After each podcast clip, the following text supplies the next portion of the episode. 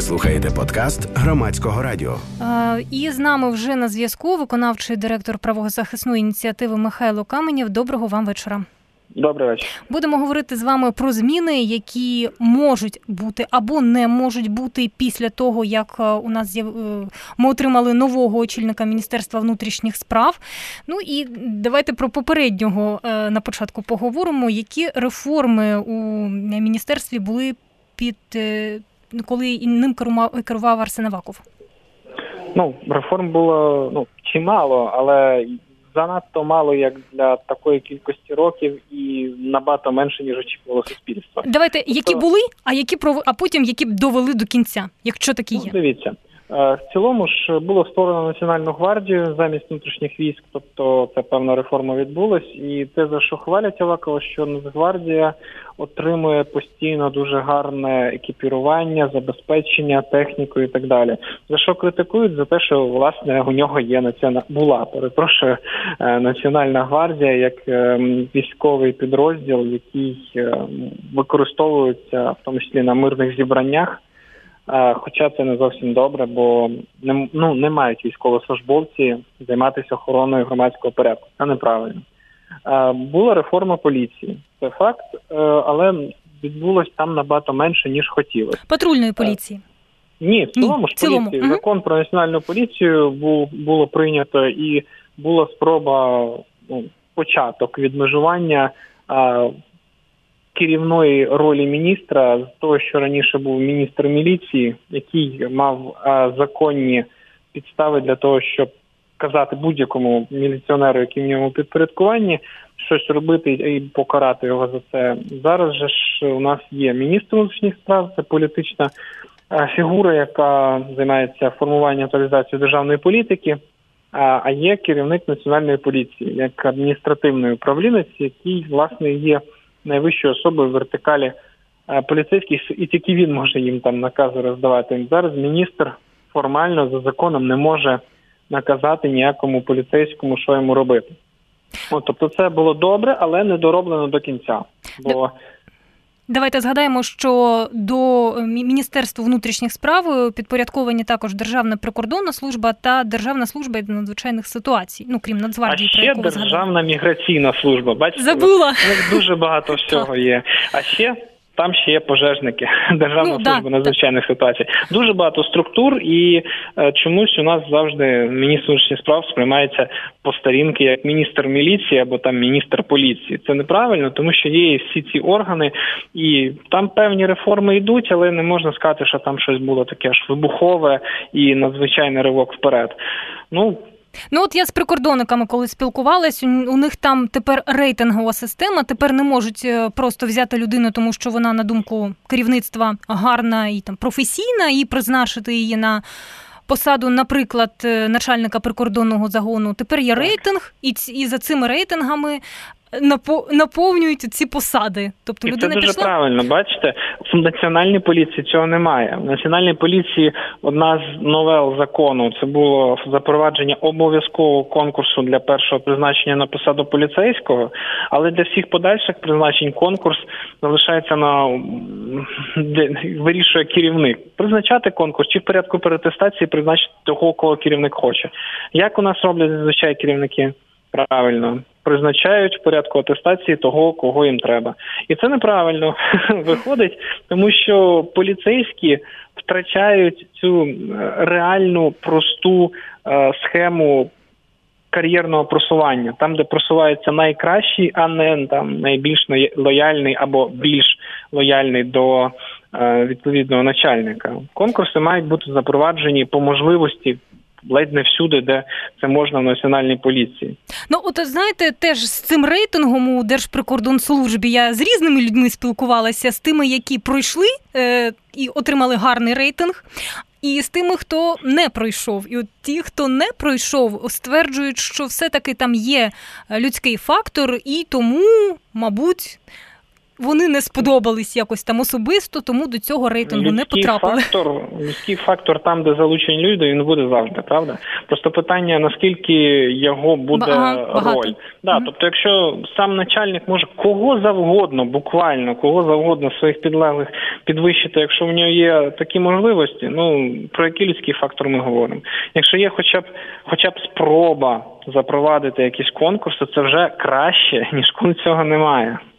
Патрульна поліція її вдалося створити такою, якою бачили, коли створювали. А, ну, головна ж ідея була побороти вертикально інтегровану корупцію, тобто, щоб не було такого, як раніше, коли коли у всіх є рознарядка, скільки мають е, грошей передати керівнику, який передає своєму керівнику, який передає третьому, а далі воно вже стікається в Київ. Тобто, це було подолано, і корупції вертикально інтегрованої немає в патрульній поліції. Це факт.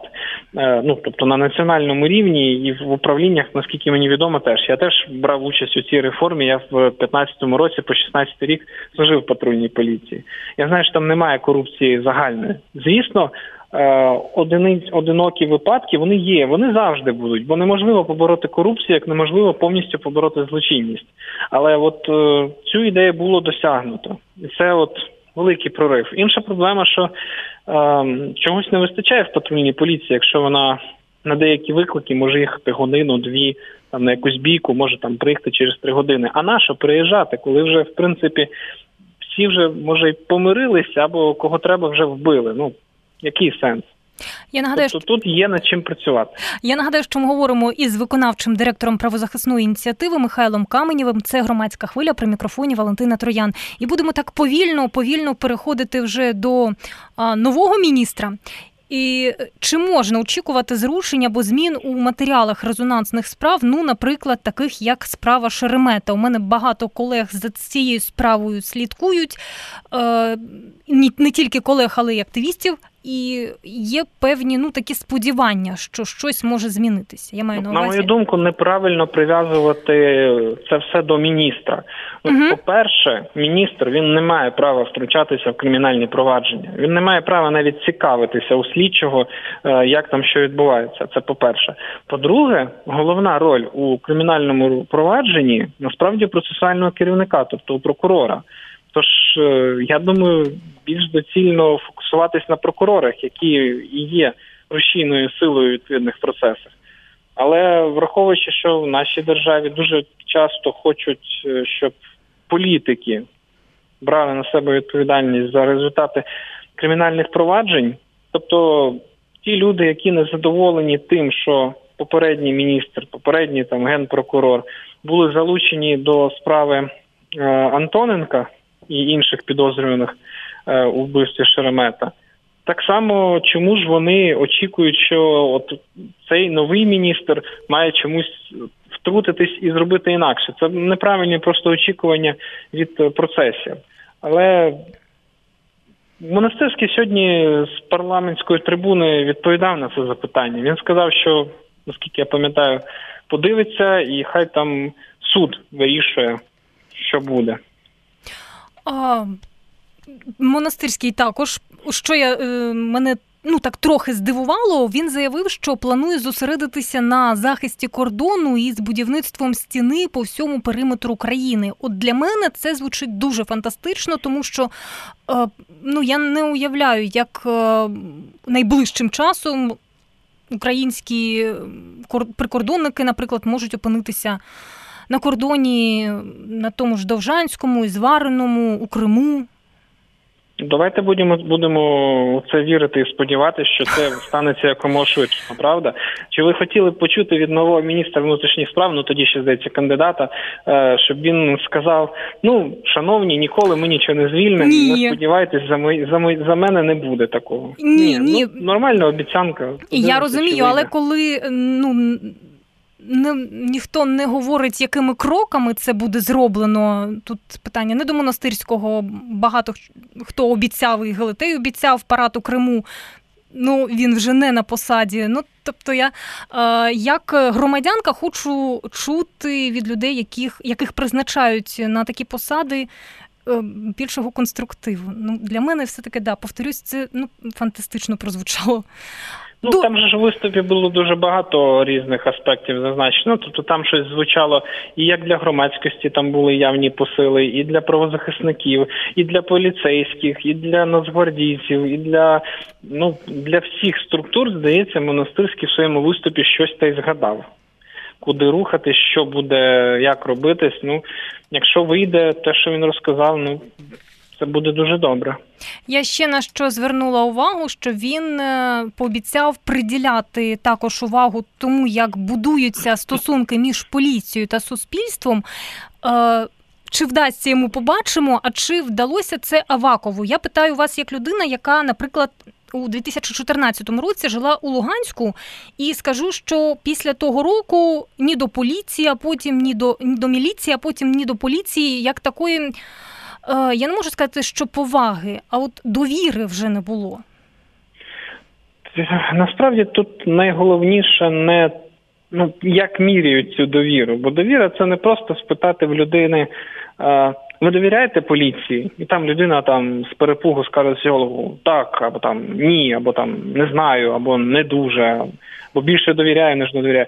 Треба задавати багато питань на цю тему. Тобто, ключове у ефективності роботи поліції це чи відчуває людина себе захищеною, тобто, чи е, може вона спокійно гуляти вулицею ввечері, чи може вона спокійно піти в якийсь там свій музичний клуб, або е, ну просто поки у нас на набережній міста Києва на набережній Дніпра будуть з'являтися без кінця написи, куди дзвонити, коли вбиває поліція які замальовуються, потім знову з'являються на тому ж місці. Поки ці написи будуть з'являтися, значить у нас щось не так. От нещодавна історія моя особиста. Телефонувала я до поліції. Мені потрібна була одна довідка, і наш дільничний до якого я привіталася, сказала доброго дня, я така-то, така-то, пам'ятаєте, і він ні доброго дня, нічого одразу. Та ви думаєте, що ми тут нічого не робимо, що у нас повно вільного часу? І я от спочатку образилася, потім подумала, що, мабуть, е, ну, людина очікує від мене такої реакції, що я буду таке думати. Ну, це не зовсім етична поведінка насправді, але є ж велика проблема з тим, що зарплати в поліцейських дуже маленькі, що забезпечення в них погане, що гарантії в них теж такі собі. І е, пам'ятаєте, от коли патрульна поліція починала працювати, це були всі такі. До них було дуже багато позитивної уваги. Вони там фоткали, селфі робили. А потім поліція поїхала їздити в звичайні виклики, і не повірите, але патрульні поліцейські, а так само, як і дільничні, вони на своїй роботі, як правило, стикаються з найгіршими проявами звичайного побутового життя, домашнім насильством, побиттями, там іноді вбивствами, тобто з конфліктами, з п'яними групами, з людьми, які розповідають поліцейським. Е, на які нулі вони їх помножать і як вони їх завтра звільнять. Тобто, ну мало їм радості, правда? І за такі навантаження, за таку роботу їм би по-хорошому платити би трохи більше. Бо я думаю, що багато поліцейських пішли зі своєї роботи, подумавши, що ну може охоронцем десь працювати буде навіть вигідніше, ніж поліції. Ну, принаймні, Ніхто мабуть, безпечніше. Ну, мені так здається. Бо поліцейські кожного дня виїздять на якісь конфліктні а, ну, конфліктні ситуації. А охоронці, ну, на мою думку, у них більш-менш спокійна робота. Хоча, звісно, буває всяке. Ну, можливо, можливо. Просто знову ж таки грошей ж на все немає, тож треба якось крутити з тими грошами, які є. І Оце от велика задача для міністра з наявними ресурсами в бюджеті намагатись викрутитись і це все досягнути. А, е, щодо зарплати, ми вже почали з вами говорити. Як е, вона якось переглядається, тобто підвищують, не підвищують зарплатню. Бо, ну, наприклад, мої дві мої колеги, коли оголосили набір до патрульних поліцій, е, пішли, це жінки. Одна з них ну, задоволена роботою, а інша, ну, вона от вона зізнається, що йшла за грошима. Але ці гроші, здається, вона називала суму у 13 тисяч. Я питаю: а це ж ти оце їздиш е, на ці виклики? Вона каже: ось так. І да, це ну я не можу сказати, що це справедливо чи ні відносно там інших, е, ну не патрульних поліцейських, а інших співробітників е, поліції. Ну але коли ти приїздиш і насправді ризикуєш здоров'ям і життям, це ну дуже мало. Я я здивувалась, коли вона мені це сказала. Напевно, мало. Я теж так думаю. Ну повторюсь, я там служив, і дружина моя служила. Е, Патрульні на початках вони просто заробляли найбільше серед в системі. У них була найвища зарплата, більше ніж слідчих, ніж там в інших спецпідроз... ну, ніж спецпідрозділах. А потім поступово підвищували зарплати в інших структурах. Ну ж поліцейські патрульні це якби початок кар'єри має бути перша ланка. І там зараз одні з найнижчих зарплат по системі в цілому. Тож Явно людям це не дуже подобається, враховуючи, які в них навантаження і на здоров'я, і на нервову систему, і на все інше. Але повторюсь, це задача міністра якось шукати на це ресурси, переконувати, що треба давати більше і обґрунтовувати це. Тобто казати просто давайте більше, просто тому що давайте більше, ні, треба, щоб були певні якісь KPI, якісь критерії там підвищення тої самої довіри населення, підвищення якості надання поліцейських послуг і так далі. Ну, у нас е, зазвичай як призначають нову людину, можна почути різні теорії зговору і те, і тому подібне. І я ще що прочитала, дуже дорікають е, Денису Монастирському, е, що він написав позитивний відгук на дисертацію Киви. Це ну, має значення? Це така, знаєте, неоднозначна історія. Я просто працював помічником консультантом одного з депутатів в попередньому скликанні парламенту, якраз в цьому комітеті. Я просто пам'ятаю, що такі запити на надання відгуків е, довідок по там провадженню результатів дисертації в життя. Вони доволі масово йдуть. Ну не масово, але це таке поширене явище для комітету. І вони туди йдуть ледь не рутинно. І на них рутинно пишуться відповіді. От приблизно така довідка, як ви бачили. І ці довідки рутинно підписує голова комітету. От, Тобто uh е, я не знаю, навіщо взагалі ці довідки придумали. Мені здається, що з точки зору захисту дисертації по-нормальному це якась маячня, потреба в цих довідках. Тим більше, що це абсолютна формальність. Ну просто далі далі нікуди.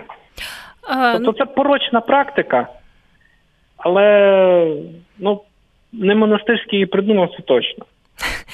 Ну і на, на завершення, останнє питання. Е, ви позитивно налаштовані і чого ви очікуєте? Ну, якщо говорити про якісь реальні речі, яких змін?